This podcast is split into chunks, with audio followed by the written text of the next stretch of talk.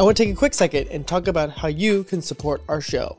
I believe this is the most honest way that I can connect with you, the listener, and put it in front of everyone. You can support our show for as little as 99 cents a month. We release four podcasts a month, all at an average length of about an hour. That means you are supporting us at just 25 cents an hour. That's that's cheaper than the dollar menu. I think it's safe to say that we provide more value than that.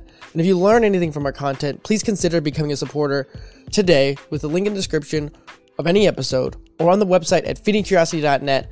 And with that, thanks for listening and please enjoy the show. Welcome to Feeding Curiosity. Wait a second. Welcome to Feeding Curiosity. and that's the intro for this episode of the podcast. I guess. No, not really. You know what I noticed? What? You go into announcer voice. I know. whenever do this It's podcast. because And there now we're gonna It's- it's talk beca- on the it's because it's because of the doing YouTube videos of 200 of them. So I get like the voice, you know. the voice. You got voice. you got to do the voice that carries into the microphone because I stare at the levels and I want it to sound good. Just avoid the levels and fix it in post. Should I read Grey's Anatomy slowly? Please don't. I meant to say. Uh, Would you mind? I didn't mean to say Grey's Anatomy. Fifty Shades of Fifty Grey. Shades of Grey. All right. I mean, either. I'll I'll listen to either. Anything that you read to me, Mike, is just fine. There you go, Fifty Shades. You- Did I ever tell you about how we read that on post in Bahrain? No. we had story time and like we'd sit in a circle on post and I read fucking Fifty Shades of Grey. I read the whole book. Did you First really? one. That's good. That's funny. It's um it's so terrible that it's unbelievably entertaining. Like I couldn't believe how much fun I was having reading that stupid book. Like Gilbert Gottfried I was reading like, it yeah, slowly. dude, it's so fucking funny. Aha. Like it's just trash. So this is the the the naughtiest bits by Daily Beast. dude, Talk about speed read it. You get to speed read it. Mhm. it's pretty fucking Let's ridiculous. See. I mean, I would never have read it if it wasn't If you want me being bored your forced into a little box Yeah. for 12 hours Oh, and not being able to leave. Yeah, I'm Right. not going to say any of this stuff. But well, since Mike's not going to read that, what have you been up to, Mike? Because this is kind of why we're doing this. Me, I just came back from a, week long road trip.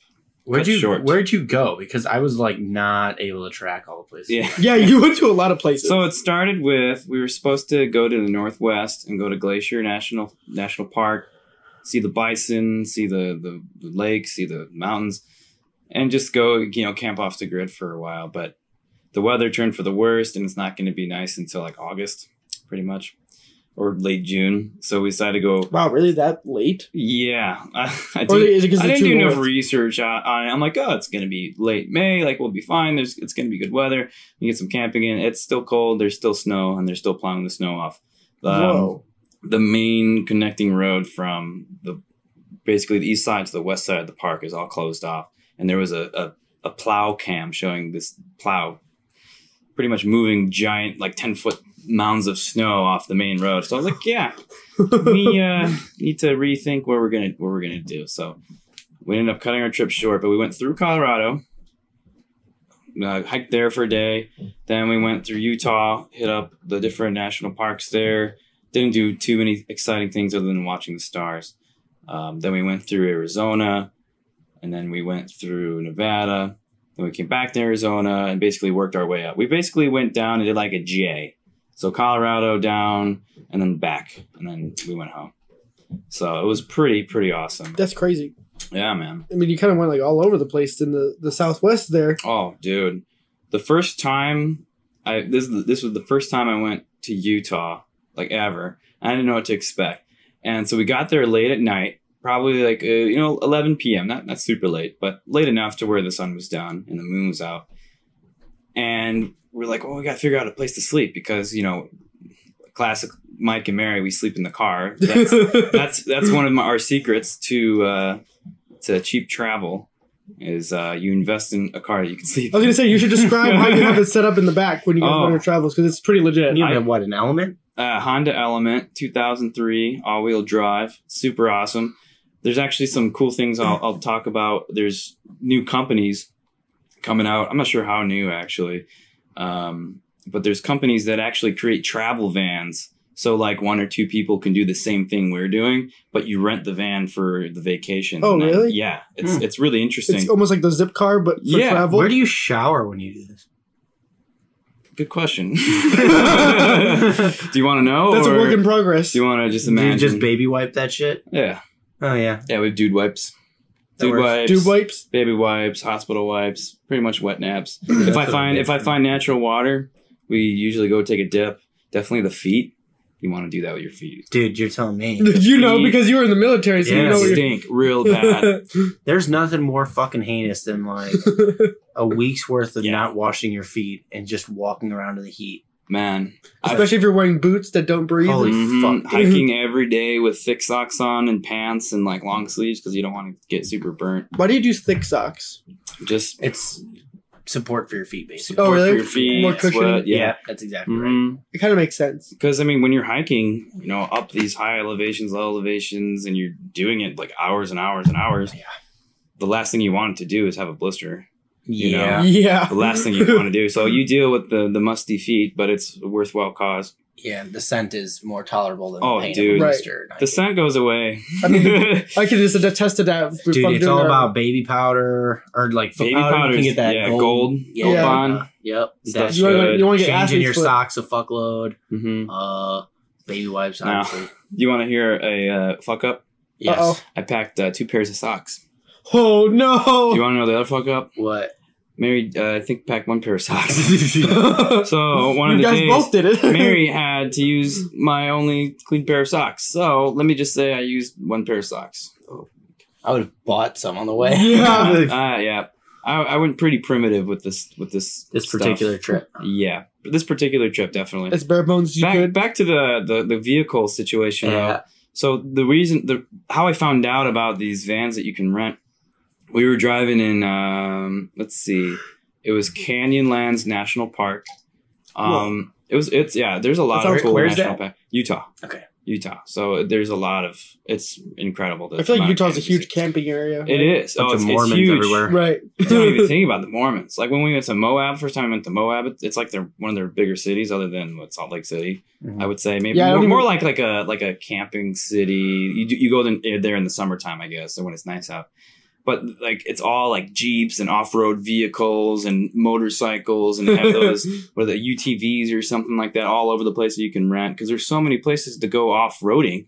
It's what it's known for, you know. So it, it was really cool to see all that, um, and see all like the mountain bikers and all these cool dudes rock climbing and stuff. I'm like, I wish I was more prepared, and I wish I, you know, had more time to to do some of that stuff. So that's something we want to pursue in the future once established with school being done and all that. You know, that's not a good excuse, but regardless.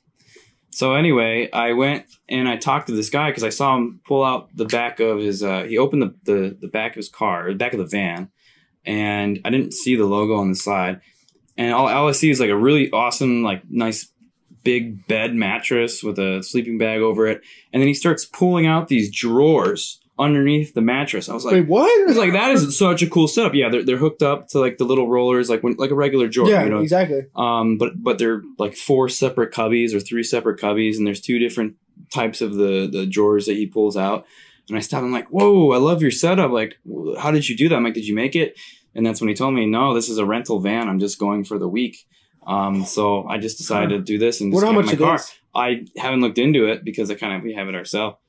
But um, I love that setup, and it's so functional, and it saves you so much money if you can do it yourself. So actually, uh, let's look up uh, how much it costs.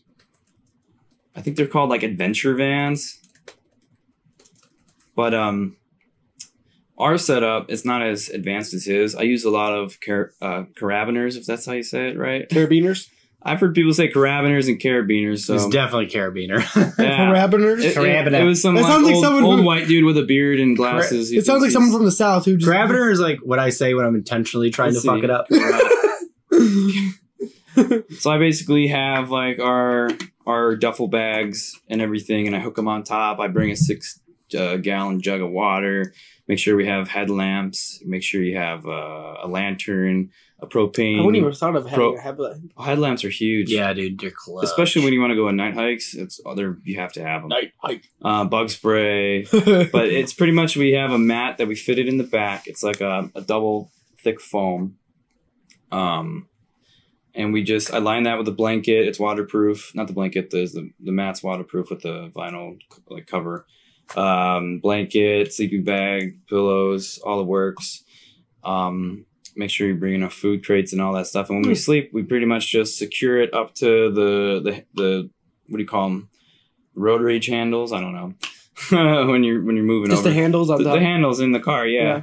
Um, or we put them up front, and then I line the whole thing with tarp, and I make like a little tarp kind of like doorway from the front seat so no one can see in, and it's really nice. And it has these little Oh, that's kind of cool because you guys have to like Mhm. sleep in like the middle of the day or something. Yeah. Or try to. yeah, If you're, dri- if you're Well, driving all day, yeah, and, basically. and because people have the urge to want to look into everyone's cars, you know. right. I mean, you don't even think about it. I've had that where like I was like, it, it was like five in the morning, and people you know get there early for the hikes. This actually happened when we were there, and I hear like you know door slamming, people like you getting out of the car Yeah. and stuff. I'm like, okay, so I wake up and I just look up, and this dude's like staring in my car. I was like, what the. F-? Like okay, so what? We're here earlier. He's like, you're just gonna go and look at everybody's car, but no one says anything. I mean, a lot of those I places feel like too, most of the people are used to that camp. kind of stuff. hmm And um, it's really nice. We have a moonroof in the back, so you, we can Oh, actually that's cool. lay down and, and you can it comes off, so we can we can look at the stars in the in the back of the car. So, what was um, Moab like? Moab was really fun. Um, there's it's it's kind of like uh, for us, I guess a good comparison. I don't want to say Wisconsin Dells because it's not as cheesy, but it's it's like a it's a summer vacation spot For like the Salt Lake people. pretty much, or just everybody in general. Um, it's like one little strip of a road that you go down. There's shops all along it. There's Oh, okay, so it bars, has there's restaurants. like- They have their own brewery. Oh, cool. Yeah, Utah too. I think uh, draft beer has to be under like what three and a half percent or Are you something. Wait, that. really? Yeah. Oh, is it because the Mormon stuff? Goddamn Mormons. Yeah. So Utah beer law limit of three point two percent alcohol by volume in a beer sold at a it's grocery. basically Oh an my old. It's basically like an old Yeah. rules almost. Yeah, that's why there's it's not, not even many real. Utah. That's, is that even real breweries. beer at that point? I mean, I don't consider it real beer if it's above, not above five percent. Mhm. Right? Mhm. like most of the time. Miller doesn't fucking count. I know.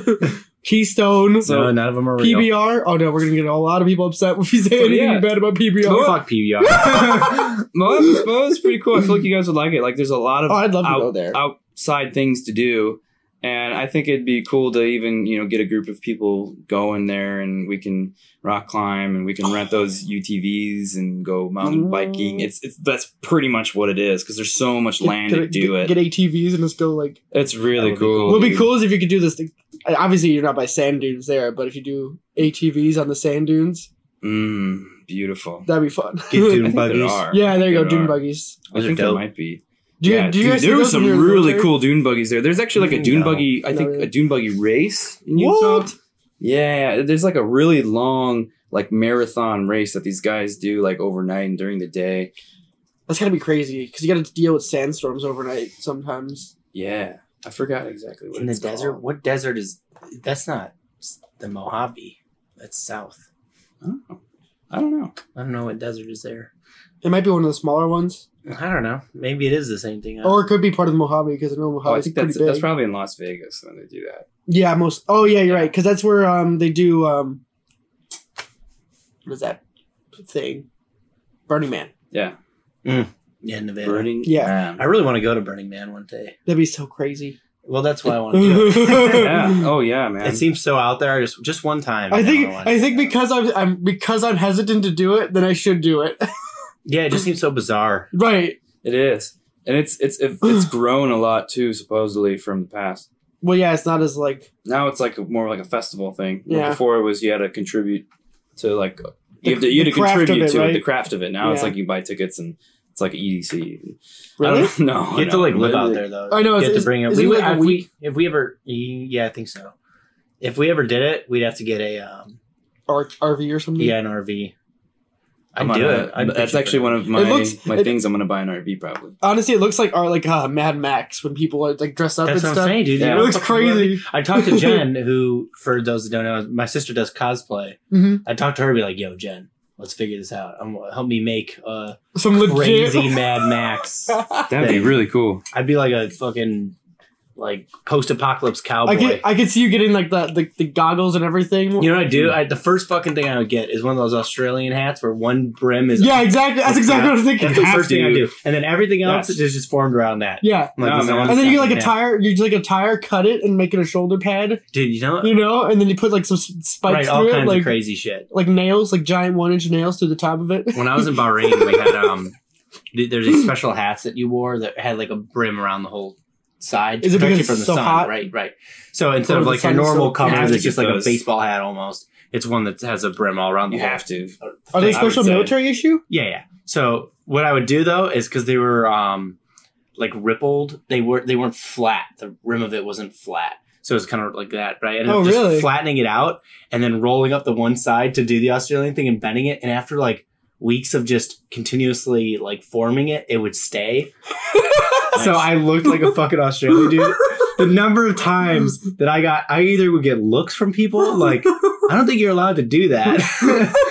or being blatantly told, what the fuck are you doing? Oh, undo that. You can't do that. I was like, absolutely, I won't do that anymore. And then I'd like fix it and then put it right back. So I never, can never remember. positive looks, huh? I thought it looked cool, I but I remember, I remember um, our major who had a stick up his ass the whole time we were there. We were there. Because he's probably bored as hell too. No, he was just an asshole. Oh, okay. but Those I remember him exist. walking past me when I had that. I was like, "Arrest, sir!" And he just looks at me for a second, and then kind of like you can see him, he's processing it, and he goes, "Huh," and then just keeps moving. I was like, I You was made so him like short circuit. yeah, he Like, didn't know what to do. he was like, "I've or something. never seen this." I like how you you even throw the military a loop. They don't even know how to deal yeah, with you. so, dude, right? I was so. It's too funny. I didn't fit too well in there. I can tell. I mean, especially because you're just sitting in a, in a like a, what is it like a five by five box Oh my god! Yeah, for basically. for like posts, and then you just bored as Dude, hell. that's what it is. You just start. At least I did. Just started doing ridiculous shit. Like Well, you hunt mice. and your brain just starts baking in there, so you don't really know what you're. boredom, dude. You have to find something to do. So you're like, I'm gonna make this hat look Australian. We got really good at catching the mice. We would take Gatorade bottles and we cut out a little hole in it, and then on the cap you put like peanut butter. So you screw back on the cap and it goes into Ah, the you hole. lured them in. Come in there and then you pick up the bottle and you suck, Ha! and we catch them. Did, did you try using cheese? I don't know if we ever used cheese. Like I was gonna say, does it actually work? Or is that just like a stereotype for mice? Fuck, I don't know. All man. mice like cheese. If I was cheese, Mm. if I was if I was cheese, if I, if I was a mouse, I'd eat I, cheese. I get caught. Yeah. I'd eat cheese. It'd take me no time. oh, Do I wanna eat- food? Yes. I am hungry. Strange, strange cheese or strange peanut butter. Like, what if you were just like hiking in the woods, and next thing you know, it's like right next to each other is a jar of peanut butter, or there's like a perfectly untouched block of cheese. I mean, if I was a human being, I would be like, "Who left this here? Why'd Well, you leave this Gouda in the middle of the fucking?" My Gouda of all It is a great cheese, I know it's a great cheese, but it's very fancy. like brie or something. what one would you eat? I would leave. I'd be so confused in, in real life. If Let's I say you haven't eaten in 15 days, if I hadn't eaten in fifty days, and you were lost in the woods. The next thing you know, you see just A whole a, pizza. a pristine, if I saw a pristine steaming on a box, brick of Gouda, and an unopened Oh. jar of peanut butter. Nick, can you find like Reddit like I'd probably get the survival examples? Like too. there's more protein. if you in peanut if you were like lived on an island and you had like two things, or like what would you bring for survival? two things on an island, Yeah. well, yeah, probably a phone. Help! cell phone and a cell phone service tower. yeah, a satellite phone, just a- Satellite phone, a yeah. satellite Oh, phone. sat phone and extra battery. and a GPS thing, so that I can be Well, the like, sat- I'm at these U- coordinates. Usually sat phones have that nowadays. Oh, so they automatically? yeah, most of the sat phones are pretty legit Then I now. don't know Netflix. Something to watch Netflix on. I was hoping you said Wilson. Well. So even though we didn't go like backcountry hiking or anything, you still had that sense of like adventure like that. I was gonna say you feel like you, even though you didn't Yeah. go like super deep into the woods or I anything know, like that, not you were this time. you were able to like get an overview of like what you want to do in the future since you had to like change last minute Right. because the what was it Zion was Oh, it was crappy. Honestly, the, the the national parks, they're just well the one you didn't those are have the things any you, like, just, you just spots. go and see. You know, you go and see. You're there for a little bit. You go not something you go and you get like the the existential experience. You know, I'm gonna go to Zion and get away from the world. No, man, that that's not how it works. You know, because you go there and it's just flooded with people because there's hundreds of other people there. I mean, it's a beautiful place, these national parks are beautiful places, and I recommend going to see them because it shed, it brings your mind like, wow, there's this exists. But to like get away, not so much. I feel like you need to find your own little backcountry place if you want to do Oh that. yeah, You gotta know where to Yeah, go. you like gotta like, get all these like, permits like and Brogan goes when he goes to Lanai, the little Hawaiian island and Yeah. stuff, and gets away. Like that's cool. Well, Those they kind go, of fun. those guys go on like long hunts. You know what I mean? Like So for a it's week. like it's like Yeah. a week of you're in the middle of right, nowhere. they're in the right? bush, Yeah. quite literally. Yeah, and you have to But- pack appropriately and But you're trying to get away from everybody. That's those are the kind of things you got to do. Right, and you have to in order to find the Mm. animals that Mm. don't want to be by And- anybody. and so like yeah, they're there for a different purpose. that, that's kind of what I, I got from that was the sense of survival even though like okay i'm not saying it was it was hard by any means it wasn't but just like kind of being away from your usual resources and like trying to limit you know what you can use to to survive i guess you could say because we basically just ate everything we had I was gonna say, how, how did you guys eat yeah most of the time? beans and rice Did you cook it already? all? uh-huh i had a propane grill i remember once we cooked right in front of a grocery store it was fun Ha! I made gluten free grilled cheese with mayonnaise. Yeah. As the I'm butter. sorry. No, no, no, no. You use- No, I'm instead sorry. of butter or oil, you use mayonnaise and coat the bread, and you put that on the hot pan, and it makes it nice and crispy and soft, and it doesn't cook the bread too too hard, Huh. and it preserves the moisture, and it tastes delicious. I would never have thought. Delish. Never would have No, thought it that. is the best ever. grilled cheese ever. I think you've done that before when we were playing video games. Yeah, I did I'm going to make a grilled that. cheese. Use I the did mayonnaise. mention that. And I think I did. Brian agreed with you. So what, what I what I liked about this the most, and I recommend everybody should go and just take some time off, even if it's just a week. You know, we have done longer, but a week's pretty long, I guess. In terms For most people. in terms of like what we're doing and like how far we went, all that. I feel like a lot of people get You- after the- my favorite part, the best part, the most eye opening part was the sleep.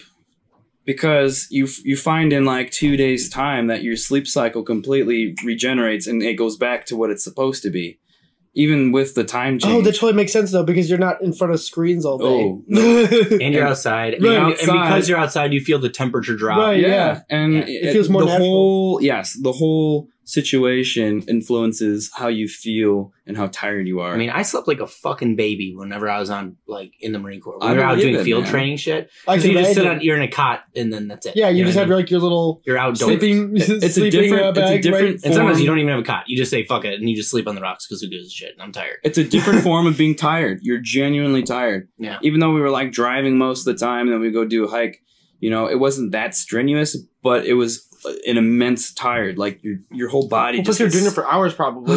like just tired you just It's lay like you down earned the and you rest. fall you earn that was like the when we played basketball. the And other that is day. something I was that- so tired. yeah And I feel like that is so huge for people who have some form of illness or sickness or something that's going on with their body and like it's things are out of sorts.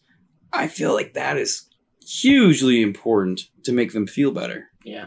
The sleep is so freakishly important. Like Yeah. when I'm when I'm during the semester, like I schedule my sleep. Like I have you to really? be sure. Yeah, oh yeah, because I can't operate. I need to be on like my best foot. right. I, I guess for you, uh, the so Michigan, like I don't drink at all during intense. the week, Good. Ma- except for Wednesdays usually because after Is after the- our is meeting. Is that the beer? beer well, after our meeting, we'll usually go and get a beer. Right. Gotcha. So that's about it during the week, and then maybe on the weekends. But like my sleep cycle is really scheduled out, like because I I can't be going to a nine a.m. class tired if I need to No. focus and accomplish things. Right. So I mean, Yeah, you no can way. make it happen, but it's difficult. like I want to be I I have to be there in the class. You know what I mean? I can't just be like fighting sleep because No. there's no point. I need to be able to absorb this To- and, information. and to participate, yeah, that that's a huge part of absorbing the information is actually raising your hand and asking a nervous question. You know, you have Yeah. to do stuff like that. And if you're not fully awake, it doesn't it doesn't work. Yeah. Plus, I think with the pace of that stuff too, like you miss oh one day, God. you're like way You're behind. way Yeah. like we would fill up. It's absurd. We'd have like eight pages of notes that we it was just Oh my nonstop, like in just nonstop, like back to front in in this developmental cycle. And course. it's probably like every four weeks you have a test. dude. Yeah, I was. We had four tests. Yeah, so that sounds about right. Yeah, yeah. Once one a month. Yeah, yeah. Which I don't mind. I like that setup. No, I mean it's pretty average, I would say, but It's just it's just A lot of info fuckload to just like the amount of cram in info that I've retained is compared to what we actually like, did did Yeah. is so minimal. I'm like, Really? holy fuck. is that bad? Like I Not remember bad, the but- key stuff and the things that were I thought were really interesting, but there's so so much. It's just unbelievable. It just shows how inefficient the model is that we oh, have. it's a trash model. you know, It's where we have four four months to learn as much as you can about a subject, and then you get a grade at the end that says you've mastered it. It's like no, you've barely scratched the surface. dude. It's literally just drinking it from a fire hose, trying to take a sip Yeah. from a fire hose. It's absurd. Like you don't re- the amount of info you do not retain is just ridiculous. It's like why even bother if no one's gonna catch fifty percent of this shit? Why are you teaching fifty percent of this shit? Yeah. I I can't stand this It's, school model it's, right it's now. not a good approach. Yeah, it's bad. for teaching people. No, Like their their job is to present the information and make it available, not to make it stick. Really. yeah. well, they have a they have what they're supposed to teach, and then that's you know. great professors can teach in an interesting way, Mhm. but they're few and far between. Oh, we should t- talk about Jordan Peterson. Speaking of that, No, we're gonna go. This is gonna take us off on a tangent. that's true. We We, should. we haven't even for- finished. We haven't even tied the knot on Moab. I know. Yeah, I'm, I'm trying not to bring it too too far back because you guys are on some good stuff. Well, we could talk about that. Would, Anyway, that would be a uh, whole separate podcast back to to the- talk about back that. sleep Back to sleep cycle. Yeah. but, what I really liked it like it's because it was such an uncomfortable environment. You're in the back of your car in like a pretty um, high volume place, and you just you're just cruising around trying to find a place to crash for the night. You know, it, it- it's not a determined thing. Like, all right, I'm gonna go home. I'm gonna go into bed. I'm gonna sleep. I'm gonna wake up in bed. I'm gonna. Take I mean, a it's so different. Y- yeah, you go to bed not knowing like who's there. You know, people could come and bug you, wake your car up. There could be like animals coming up to the car. I, I was worried, like not in Utah, but other places like there's bears and such, and mountain lions. They probably wouldn't approach. Where'd the- you go the after car. Utah? Uh, Arizona, Nevada. We spent time in Colorado back on our way up. Oh my Um, God, you guys made so much. Yeah, so Did you go to Arizona from Utah, or did you go to Las Vegas, Arizona? So we, we did Utah. We cut through the corner of Arizona and then went to uh, uh, Nevada. Went to Las Vegas. Just that was. oh, he's kind of. You did we like were there for like an hour and a half, and we're like, screw it, let's get In-N-Out Burger. hell yeah. then- nice. Did, did a couple hands of blackjack, lost. Just went on the strip to look at the weird people to get away for just. We were there, like, let's do it. Being civilized. We almost went to for a little LA, but we- we're like, well, if we drive to LA, we have to drive back from LA. So yeah, that's that's a, why we're like, yeah, we're not going to do that. And you don't want to get stuck I in mean, LA Arizona's traffic. far. Yeah. far. I mean, both they're all The Grand west. Canyon was phenomenal. So when we're sleeping in the back of these cars, like in the back of my car, the first place we stopped was Arches National Park, and we were just listening to a podcast about aliens beforehand. and so, like when we had service, because it's intermittent service out there. really? Yeah, it's really yeah. So I kind of I had wouldn't to have thought buffer it as much as I could. Um, so it was very really interesting because we pull in the spot and there's we're like, oh, we're able to get into the national park. It's 24 hours. There was no one there. You have to drive up the side of a mountain face. It was completely dark. There was a couple cars coming out, and so we we pull into the first overlook and step out. And after this alien talk, we're looking at the sky. We're like, I'm gonna grab- we're like, we're gonna get abducted by aliens. we're making contact tonight. You know, I was really paranoid because I, I I'm not sure if I've ever disclosed my history, but I used to be very paranoid of aliens. dude. Very paranoid. I had weird. How far were you had from Area Fifty One? Well, I wanted to go. What stimulated all the paranoia too was the first stop off of Highway, I think uh, 70 or something, was this alien gas station. Was this it was a privately owned gas station. The the amount of gas was like a dollar and fifty per gallon higher my than God. the other place. Yeah, it was like almost five dollars a gallon. Holy gas. fuck! Yeah, and he like advertised like alien jerky and all this weird stuff. I, I almost went in because it was open, but then I'm like, I'm probably gonna touch the door handle, accidentally rub my eye, and then I'll be stoned off LSD for three days. I'll probably breathe the air and and it transform into another dimension. It was just was- Just such a sketchy. it was a sketchy thing, but I'm sure during the day it seemed less sketch. Because oh, it was funny. We pulled in and there was like a random cat who wouldn't move. I was like in the car, like creeping towards this cat, and he just kept looking. I'm like, like Mary, that's probably a a transmogrified cat. That's an alien. It's an alien. Actually, he's watching us. He's watching us, man. No, anyway, um, it was really, really cool just to to see the lights of the stars that we don't see in Chicago because it's so light polluted out here. You know, Mhm. I felt like that. Just the whole situation of being uncomfortable like live, like sleeping in an uncomfortable bed. It was cold, hot and then really cold. And then there's people that would show up out of nowhere in the middle of the night, like three in the morning to do like random night hikes. And I see their flashlights shining in the car. I'm like, oh shit, is that police? Like, what's going on? And then they just run away and they're their little packs into the hiking trail that we were by. And scurry away. But the thing about that was how good of sleep I got. Even though I probably only smashed maybe six hours of sleep Mhm. intermittently, you know, like I was a, I probably woke up like six times. Every time I fell asleep, I was in deep, deep REM sleep.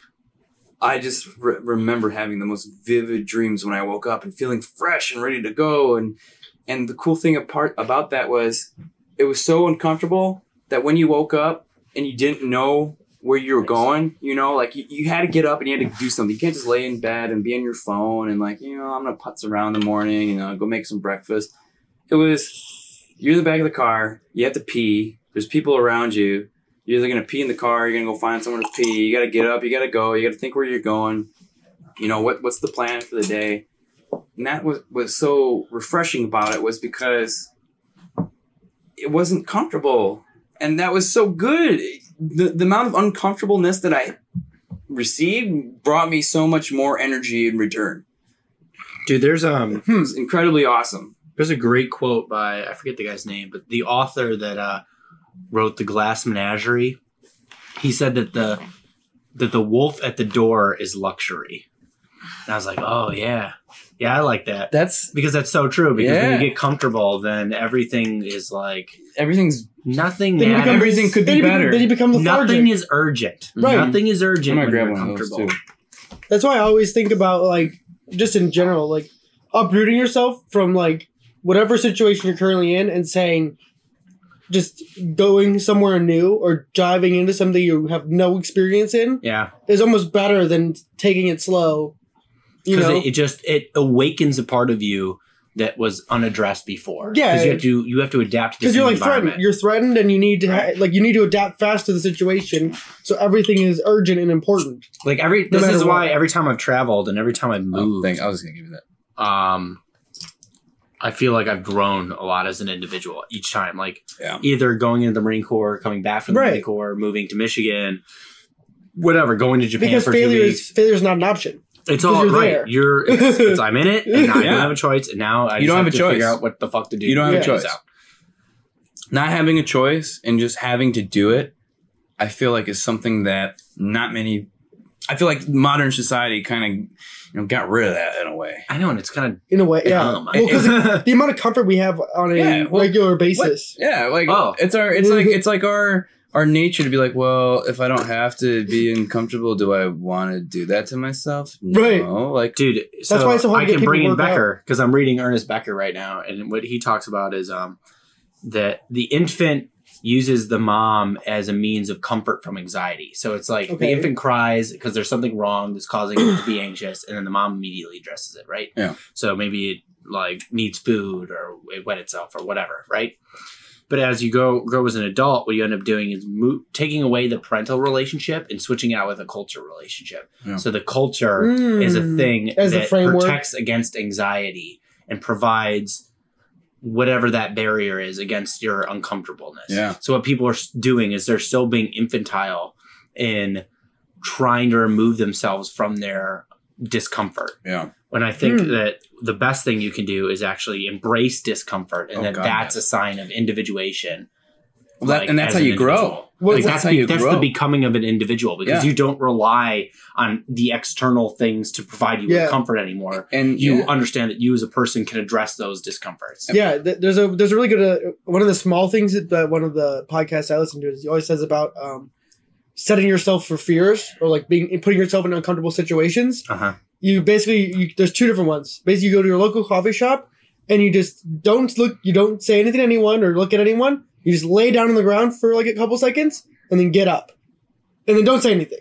And the other one is if you go to your local coffee shop, you ask for ten percent off whatever you bought, like coffee or Like, can I just have ten percent off? you just ask for it. you make it, And no matter what, you you make get- it uncomfortable. You make you like you just ask for it, and then you just deal with the uncomfortableness, win or lose. Hmm. And it's inoculating yourself to uncomfortable To being situations, uncomfortable. and then it helps you. Very interesting. It helps you become a better business person because you're better at making deals and stuff like that. Right? Because you can translate. You can translate those skills and those uncomfortable It, tensions. it almost brings a sense of because we're always confidence so used too. to being blending into the crowd, like especially Yeah. with like a Starbucks or something. When you lay down on the ground, everyone looks at you and you're like, Ugh. I got better. I got know? better in some sense. Use that like when I got to Michigan, just having to meet new people. yeah, just being see able to like because you talk had no friends, questions. you had no like right. comfort zone. So what I got better at was just having conversations with people that I have no idea what they're, who they are. So it was just like how to ask questions, and I was like, for the first time, it really clicked that I could just bullshit about things that I found interesting. Hey, cornholes. All right, so when you come up, you can bring that crap with you. All right. I'm too crippled to do it. Yeah, man. We'll carry the baggage. Don't I ain't worry. gonna bother. Yeah. All right. Nice. Okay. Yeah. so what I was saying was um was that when I got there I was able to ask questions about about things that I actually want to know. So like I found that people could be really really interesting and that they'll actually just answer the questions that I ask them and I can ask crazy ass questions Yeah. and they'll just totally go along with it. So like I I've been you know what's been my thing Hmm. now when I talk to new people I try to measure them on a person big 5 personality scale. Oh, that's Hey, interesting. interesting. So I'm I just asking questions that fit into different personality stuff, and then I'm like, oh, okay, I'm starting to figure you out. It's really cool. Are you turning into a sociopath? Yeah. It's okay.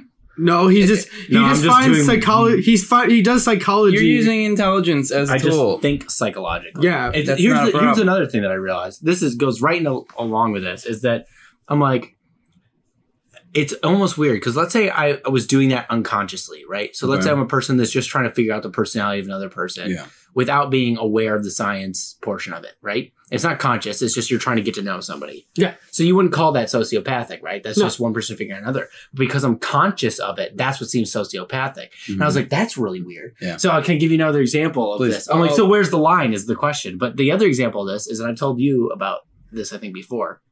When I was at Harper, there was a girl there that was like 19, really, Yes. really immature, like unbelievably immature, just like talk, talk, talk, talk, talk, but always about dumb things, like Mm. giggly, all this kind of stuff. Trying to distract Not a bad person, just obnoxious and just doesn't young, really pick just on. immature. Really quick, Right. was this in class or just This is in class. Oh, oh, that's really So right, and she would want to talk to me about things I don't when care about. When the teacher's talking, right, when when I'm trying to pay attention or I'm serious about something or anything, right? big distraction. So what I did was, and I did this consciously. So this is why it's a little strange.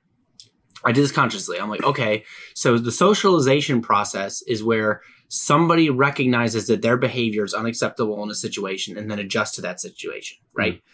So what I did was whenever she would whenever she would start talking about things I don't care about or that were just obnoxious, right? Or that like why are you telling me about your personal life when I'm in class trying to study this thing? Mhm. Like, why are you doing this? So anytime she would have a situation like that, I would be really disconnected. I would intentionally not really make eye contact, be cold, whatever, and just one word answers. But whenever she would act maturely and like talk about something serious or want to get down to business, I would immediately reinforce that with attention. Because what she wanted was my attention. So Mhm. I would always just, right then, when she would act maturely, I would immediately reward her with my attention. Oh, I get what you're doing. By the end of the semester, she stopped talking to me immature altogether. So the only conversations we would ever have were mature conversations you did a psychological in- experiment in class. with her, right? so it, and I brought this up to Nate, and Nate was like, "That's manipulation." no. And I was thinking, I was like, "Oh, is that manipulation?" Because because I'm conscious of it. But that's the only difference is that we do that unconsciously anyway.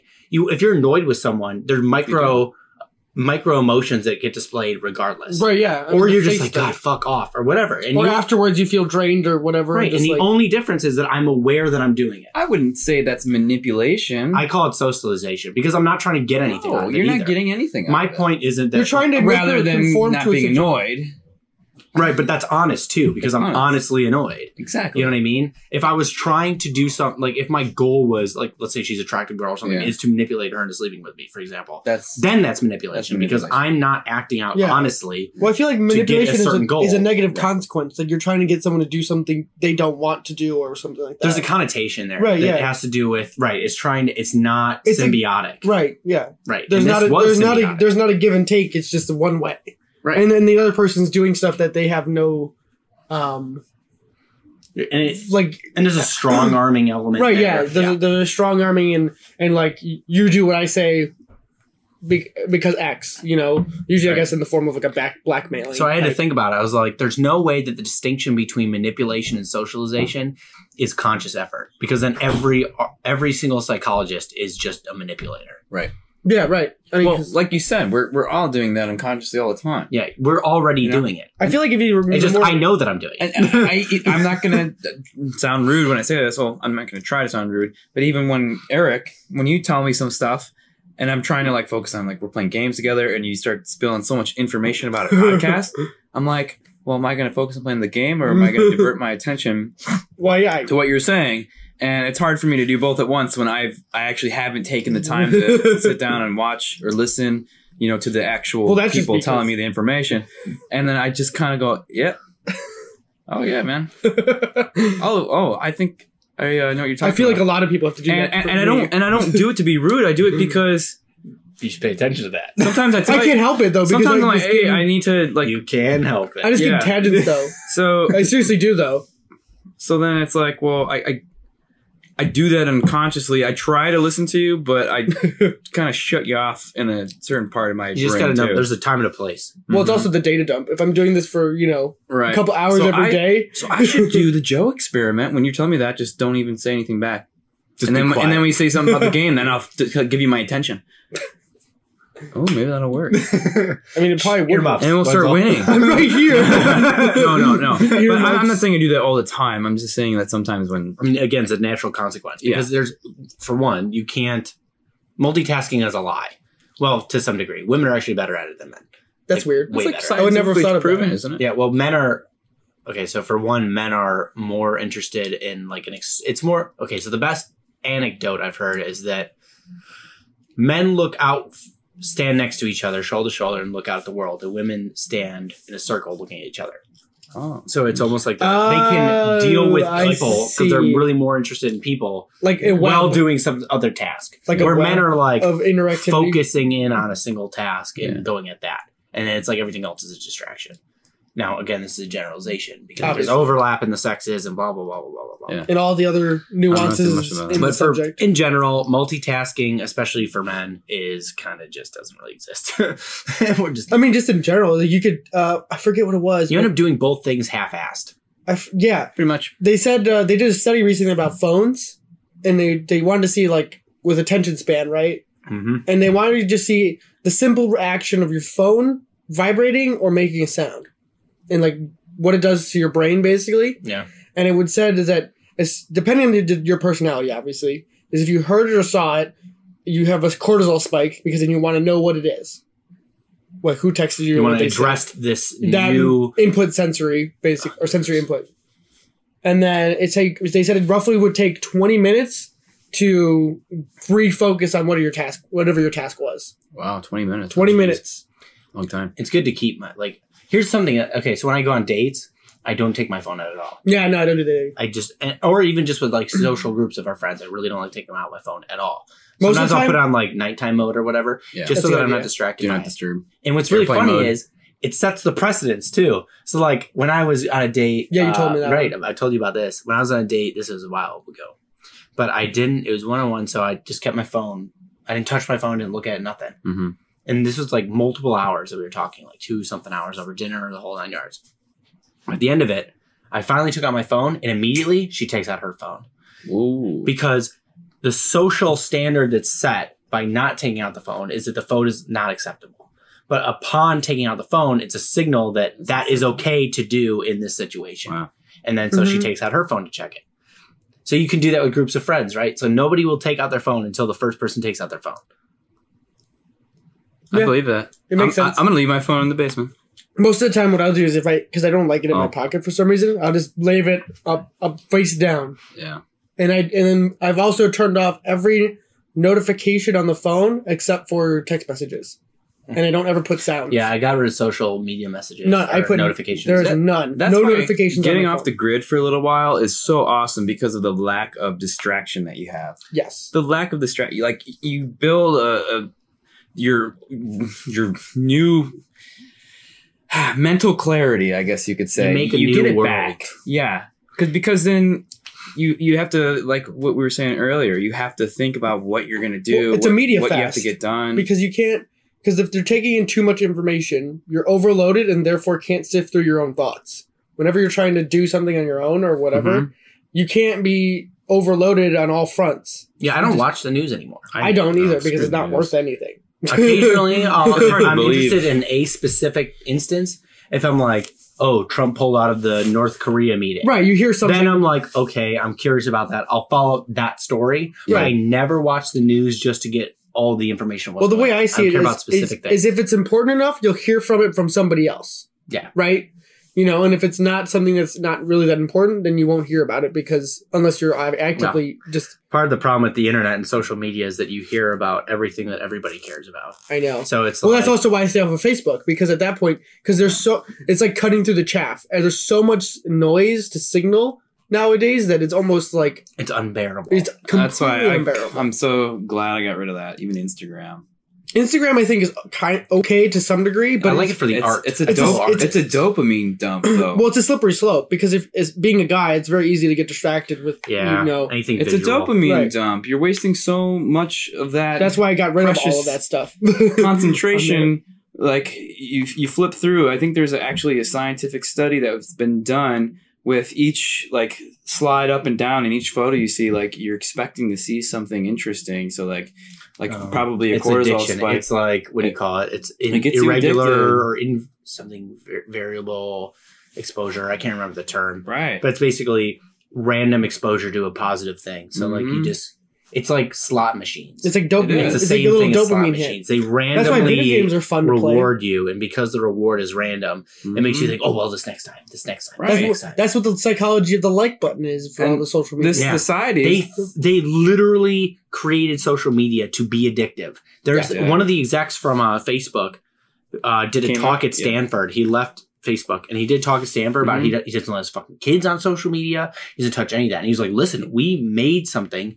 We knew we were making something Yeah. that was insanely addictive, and we've changed the nature of social interaction as a result for the negative, and we aren't willing to take responsibility for it. i think I was like, watched the video. holy fuck. i think i watched the video yeah, He- that was the one. he's Joe like i regret Yeah, ever he being a part of it Yes. it's really it's really interesting and I, and I told joe after he shared that video I, I could i could see in the next five to ten years or something maybe even less a, a very well done documentary that'll going to blow the lid off of what social media has done to us as a society We're gonna because have we're, to because we're playing we're playing with something that we don't understand and they're creating a and these companies now have so much power that they're creating AI systems to better run these things like Yeah. self they're Yeah. attempting to develop self-conscious AI systems Yeah. and in doing so they're going to in the initial coding in the subconscious of these AIs they're going to put an implicit ethical system based on their own and the problem is if you have the flawed ethics of the developers influencing the consciousness of this AI, then that AI is going to operate at an insanely,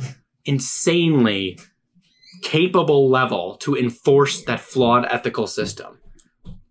So we're going to Mind have, blowing. if you have a bunch of assholes developing an AI system and their basic premise is like, well, it doesn't really matter if you're a dick to somebody. And they just, in their code, they don't measure for being an ass, Yeah. right? So they just don't put any controls in there Yeah. to prevent this AI from being mean to people. Mhm. Then this AI that's gonna be hyper fucking developed and way better at being a dick than anybody else because it can be.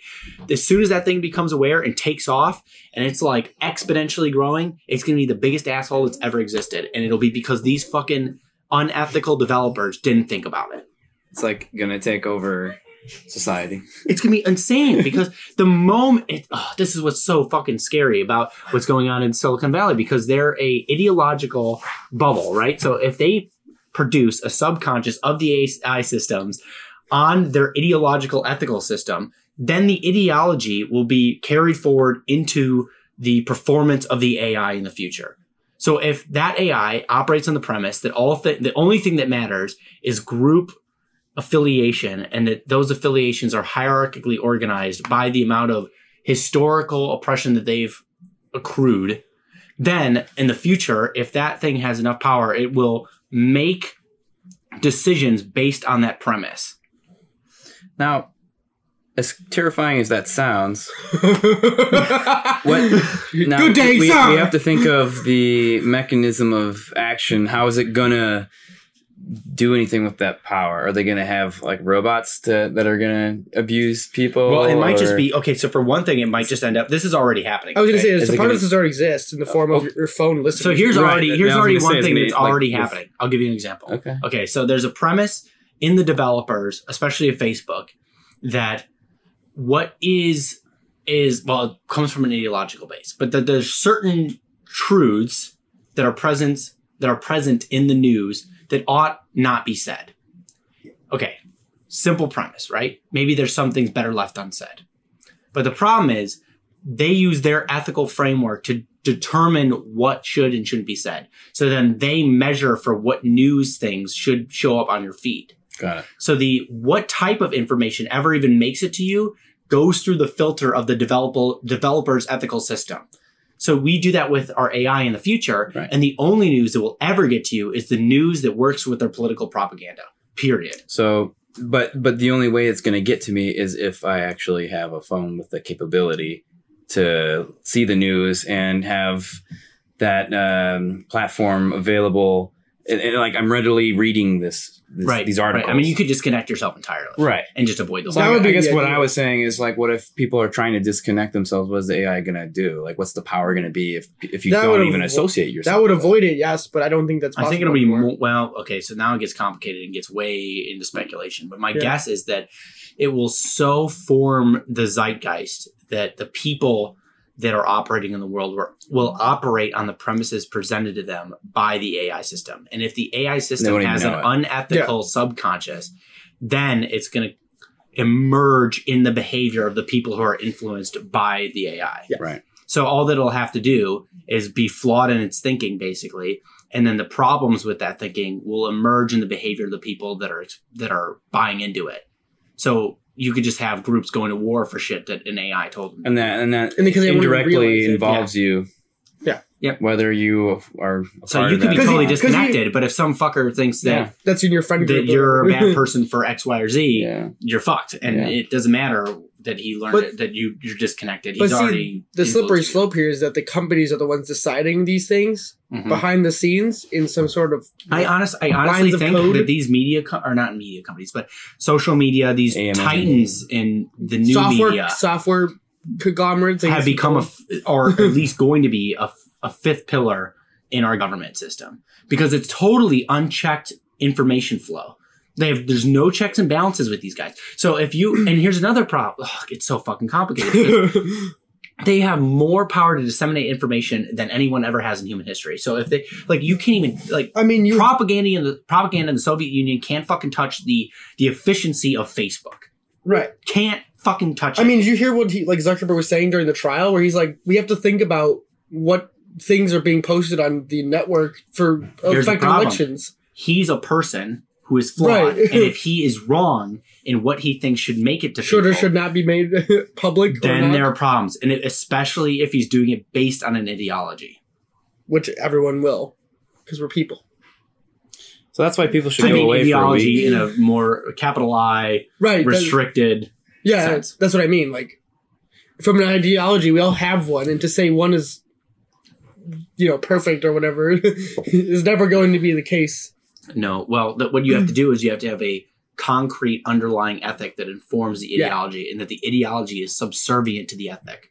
Who would have ever thought ethics would be actual or required beyond just a thought experiment? It needs to be required for the, Right. the coders. They need to be doing this. sit. No, they need to be sitting with an ethicist This together. is why Elon Musk was. Uh, I think he was. He's alluded to. This is why how he's Neuralink talked to all the these AI, different companies. so um, he's talked to a bunch of different companies that are making these AIs, and he's talked about how he there's only one company he's really worried about. Now he's talked to somebody in particular who he thinks isn't mature enough and isn't handling this with enough care. Probably Zuckerberg, my guess, because I mean, he seems like a. that's my fear is that someone like Zuckerberg is gonna just go into this out of enthusiasm for the tech and completely forget about the social implications. And that just out of ignorance, it doesn't even have to be malice, just out of ignorance, the consequences of that ignorance will result in catastrophic shifts in the culture that could literally rip everything apart. I mean, isn't it already in some degree? Uh, it already well, okay, that I think is basically an underlying. I think that's a cultural war where we've okay. Here's Becker again. Okay, so Becker Becker talked about how cultures are essentially hero frameworks where you can visualize yourself in a heroic hmm. system so that you know the guidelines for how to play the hero in your own life. Okay, so the culture tells you this is what a hero is. This is what a hero does. You follow that, and you can be purposeful in your life, and that that purpose acts as a buffer against death anxiety oh. for the oh. individual. So just like the child relies on the mother to provide against a buffer against the consequences of their limitation and a buffer against that anxiety, so too does the culture then for them. And that hero system provides you that framework. So what- was hmm. happening right now in our culture is a deconstruction and then rejection of of the culture of that hero framework. So when there is no buffer against the death anxiety, the only thing that's left is is nihilism. So what's happening is like I think these school shootings are actually the consequence of rampant nihilism in the culture Yes, that is right. because everything's meaningless. And when you decide everything's meaningless, then basically you can justify any action that you want to do, period. Because nothing matters. Because nothing matters. But also it gives you no buffer against your own fear and horror and torment against the nature of the horrific parts of reality. So you just fall into that and then that's it. And then you're like, fuck it, destroy all of it because none of this is worth it. So what you hmm. have is these school shootings are just a consequence of a culture in turmoil, rejecting itself. it's lost its anchor. Yeah, it's not grounded. It's not grounded anything at all. It's, it's like we've thrown out the baby with the bathwater a billion times over. Everything that we've been building since the dawn of humanity, forming cultures, is that we're throwing out the window. And instead, instead of creating a new culture as a buffer against that anxiety, we're replacing with group system, ideology group system, Tribal It just takes us back to a new- tribalism. a new version of tribalism. and it's all reliant on in, inherent and unchosen elements of the individual. So it's just it's completely fucking pointless things like race, whatever. Like the color of your skin is considered a virtue. But you don't get to choose that. And what the fuck does it matter? So we're It shouldn't. relying on stupid innate things to act as a virtue for our culture and we're going to pretend that that's good enough to fight against the nat- like death itself Are Right. you fucking nuts to, to give you Ex- enough Explain of uh, light. color of your skin's a virtue for me, really quick. Okay, so the postmodern ideology basically says that all cultures are there's a specific word that I'm looking for. Fuck, what is it? It's like inconsequential. That everything is since there's an infinite number of interpretations of the world, there's no way to know which interpretation is the true interpretation. Okay, so that's true hmm. to a degree, except it doesn't take in empiricism or pragmatism at all because you can just test that against the world. So if your assumption is that that my interpretation of the world is that if I tie a bunch of cinder blocks around myself, jump into the ocean, that I can swim up to the top and be just fine. well, that's a fucking bad interpretation of the world, and I'm probably gonna fucking die. All right. So that's just bad. So if you take in functionalism at all, that entire premise falls apart immediately. Okay. But they're still operating on that assumption. So what they say is all interpretations Who's they? postmodernists. So it's oh. Okay. a specific ideology came out of well, kind of out of France. It's a whole long story. Right. No. Yeah. So I'm sort of familiar with them. So that's like Foucault, Derrida, a couple other dudes. Um, so they have this assumption that because there's an infinite number of interpretations, none of them you can't know which one's the true one. So how do you operate in the world? How do you know what's good in the world then if everything is totally relative? So they have to fall back on something to work, okay? Because if everything is totally relative, then you have no way of orienting yourself. It's like you're trying to use a compass but there is no north It's not labeled anywhere on the compass. So what the fuck good is this? You have no orientate orientation in the world. So what they use as orientation is a group tribal framework. And they say that the thing that determines your virtue is the historical amount of suffering that you've gone through because it's a it's a hyper um hyper like simp- empathizing with people that have been poorly treated in the past. So maybe you're really compassionate to the people that have mis- been mistreated. Okay. Mm. And you think, well, the victim is a victim and they don't, they're not at fault for the situation that they went through. So they're taking that and then applying it. So they're saying, then all victims must be perfectly good. So the person that's been the most victimized is the most good. So they create a moral framework that's based on the amount of historical oppression that you've accrued. And then Huh. that's what the group systems are. So you can put like racial systems in one portion, you can put uh uh tran- like sexual orientation, transgender, whatever it is. As long as you've been oppressed, you found you you have found yourself on that hierarchy of value based on group systems. The major problem with that, other than the fact that it doesn't take in functionalism, is that members of groups are not all homogenous. You aren't a black person. You are a person that happens to be black, but they have to throw that all out. Hmm. And then they have this bullshit, this insane, this insane and dumbfoundingly stupid idea that the only thing that matters is the group that you belong to. And then all that that's going to do is revert to a tribalism. Hmm. Because now you're just in groups. And what do groups do? They Fight. kill each other because you're not. chimps, chimp tribes kill each other.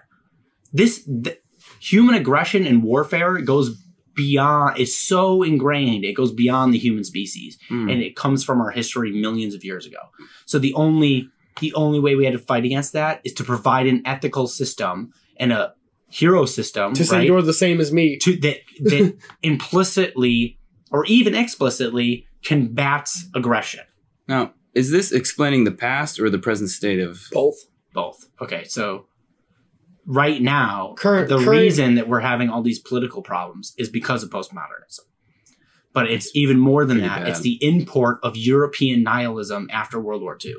Like Foucault said that his um, greatest influence was a play called Waiting for Godot, which was about nihilism in France after the Nazis had invaded and killed everybody. Mhm. And how they were like Wait. just totally dejected at the horrors of war and the terrible. They wanted to forget about it. That They were they were like, "What's the point of all this?" And they were stuck in this nihilism. Yeah. So he creates a philosophy based on nihilism, and then that nihilistic philosophy through oh, what was the name of the school? F- starts with an F. I can't remember. Some school in France gets in through the English system, gets imported into like Stanford and Yale and the Ivy Leagues Whoa. in the U.S. So that ideology. What time was this? Now, sixties. Okay, so that makes sense. So it blows up out of our Ivy League schools and then gets absorbed into the culture. into the bedrock, and now, basically. right, and now we're watching the the bubbling up of that. Because now happening the, the children of those people that first learned it are now becoming our age, basically. each generation tests the consequences of a premise. Yeah. So it's like here's that's why you can see you can see po- people that are postmodernists, scare quotes, from the 60s that have these ideas, but they don't go full ideologue. And it takes a few generations because it's like each generation just takes it one step farther, one step farther, one step. How do we grow on this? How do we build on this idea? right. and they keep building and then eventually the inherent failures of the philosophy are expressed in the behavior of the individuals who believe them hmm. It also shows that we need to pay attention to history a lot more than we do. if you don't know this shit it's unfucking believable how ignorant people are to this. I'm very ignorant to this, and honestly, I don't really care about any of the things you said. I'm not gonna lie.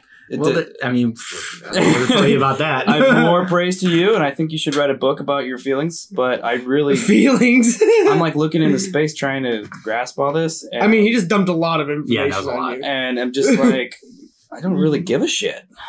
well there's basically what it comes down to if i want to I'll Sum it up. distill it to a what you can do to what I feel like that, concrete I feel like that's a good, matters. that's a good way to end this right now because we're almost at an hour already. Okay, so Yeah. the only way to Or over concretely now. combat this kind of insanity is literally just to believe that an individual matters. That es- that essentially you're not just a member of a group; you're a person that matters, and maybe your group identity influences your individual individuality, but it isn't the full thing. It It's isn't not you. everything. Your It's group not isn't you. you. Like I was in the Marines, I'm a Marine, but that's not all that I am. Right. I'm a student. I'm a person. I'm Joseph Chakowski. I guess, I guess for you, it would be like to say you're a nursing student, so all you'll ever be is a nurse. Right. And then you're defined by that thing. Hmm. but which is just wrong because you're more than that. Yeah. Who's creating these ideas? Uh, that- Is that, It's actually, being- is that actually happening? I Yeah, don't well, think that's it- actually happening. well, it's not conscious for a lot think of that's just people thinking too much about. Well, no, it's- It's just- unconscious. It's not people. I'm articulating something that's happening in behavior, but they're not aware of what they're doing. it's just absorbed through being taught it over generations and just the being general. distracted through the- social media and all that. Yeah, being distracted from every the undertone, underlying tones of cult, of the cultural environment. I wonder if that's causing people to like be existentialist, existential, uh, whatever, Existentialists. existentialists, you know, and like trying to get away from everything when- unconsciously when they when they're so affected at a, a deep level, like it permeated so deep that they feel like they have to get away from all this. I think nonsense. that I think that part of the rise of social media is because of that is another emergent property You don't have a value of system. that underlying nihilism that's occurring in the culture. Because if you if you no longer have a buffer in the culture against death anxiety, then you have to rely on something else. death. so wait, they death look at- anxiety. What death anxiety? God damn it. You said nihilism, Oh, buffer, oh, death anxiety. oh, None of that makes sense to me. We're gonna have to. We'll have to like. this is gonna be like another three hours of podcast. I know this Oh, be no, all- no, No, no, I'm no, I'm serious. Like There's this. just three simple definitions. Death anxiety is the awareness that you're going to die and something to con- console you in that reality. Otherwise, you'd be paralyzed to if do it's just like, well, what the it's it is what nihilism is. It's why does any of this of this matter given the impending annihilation of death? People think that way. yes, Oh yeah. That's horrible. yeah, exactly why. Poor people. exactly why nihilism is so scary. Why do people think like death? Is, I mean, yeah, death happens, but they're so they, they Nobody- don't know how to. No one knows how to live their life anymore. Nobody wants to because die. of the lack of individuality. Yeah, they just well mm, that's they the don't know how to overcome that realization. Tolstoy talked about that too. He talked about how he fell into nihilism and would hide his gun. He would never go out hunting with a gun because he was terrified that he would shoot himself. Holy crap! and that he would Wow. hide the rope from himself so he wouldn't hang so he wouldn't be tempted to hang himself from the rafters like that he got to this point and he talked about how that they're the, the weak people are the ones that go on and are aware of the given the rationale that are aware of the impending nature and the complete annihilation of death they're the ones that don't kill themselves and continue to go on suffering in life inevitably are the weak ones because the What? rational because the rational decision the rational decision is you are you are guaranteed to continue suffering in your life. The longer you live, the more likely you are to suffer. So, knowing that, why wouldn't you end the suffering if either way you're going to die? That's a very flawed mindset, man. Well, it's perfectly rational. That's the It's scary. rational, but, but, that's it doesn't take into account it doesn't i don't think it takes into account culture because your influence lives past you death isn't actually annihilation death isn't annihilation death Oh. is only the ending of a physical property it's not there was a good quote I the, heard. the, the oh. pattern of your being ripples out think you just into the broke Mike. culture beyond the ending of your life You're Just just, like- disgusted. I'm disgusted that. oh, So oh, Darwin's wrong. Like fuck, natural selection. yes Wrong. yes What's going on here? because it's rational and rationalism began pre-darwinianism Aye. so these people are relying on something that doesn't take into account the the the sexual and natural selection that occurs in our biology and in our culture. Bam. it's it's fucking retarded. These but it's it's what the problem is. It's like a, right now we're going Wrap through a Let's cultural fight between nihilism and the revivification of a culture that stimulates and protects us against death. Uh, Joe, I think you need to go and sleep in a log cabin for ten days alone, with a fuckload of shrooms Yeah. and- and a, And then- and a, and a journal. Get a pen and or- paper and just yeah. write and just be on because you cause you're you're on the edge of something here, dude. You are. No, you are, and that, this all spawned from just getting away from distractions. Just reading the people. Homie, just read. it's just reading the guys that done this stuff. I'm like, listen, I none of this that I said did I even have to really come up with on my own. I, Right, just- I had to learn from greater fucking people, and then go, oh, okay, well, what Becker said makes fucking sense. What Jordan Peterson It's does makes yeah. fucking You, sense. you have to run through shit, the look what he scientific method to see if what you read actually. the biggest influences you, on me you can are say it's okay. understanding was understanding evolution, pragmatism, and that's pretty much it. Yep. As soon as I understood pragmatism and evolution, I was like, oh fuck, this applies to everything. So, okay. Thanks for listening, folks. So this is the first one back in a long time, and it started out simple enough, and now it went deep, as it probably will always.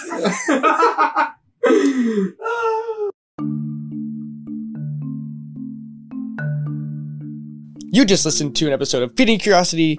Thank you all for listening and tuning in. If you enjoyed this episode, please leave a like, subscribe, go check out the website over at feedingcuriosity.net and all the other things that we're doing there. And once again, thank you all for tuning in, and we will see you in the next episode.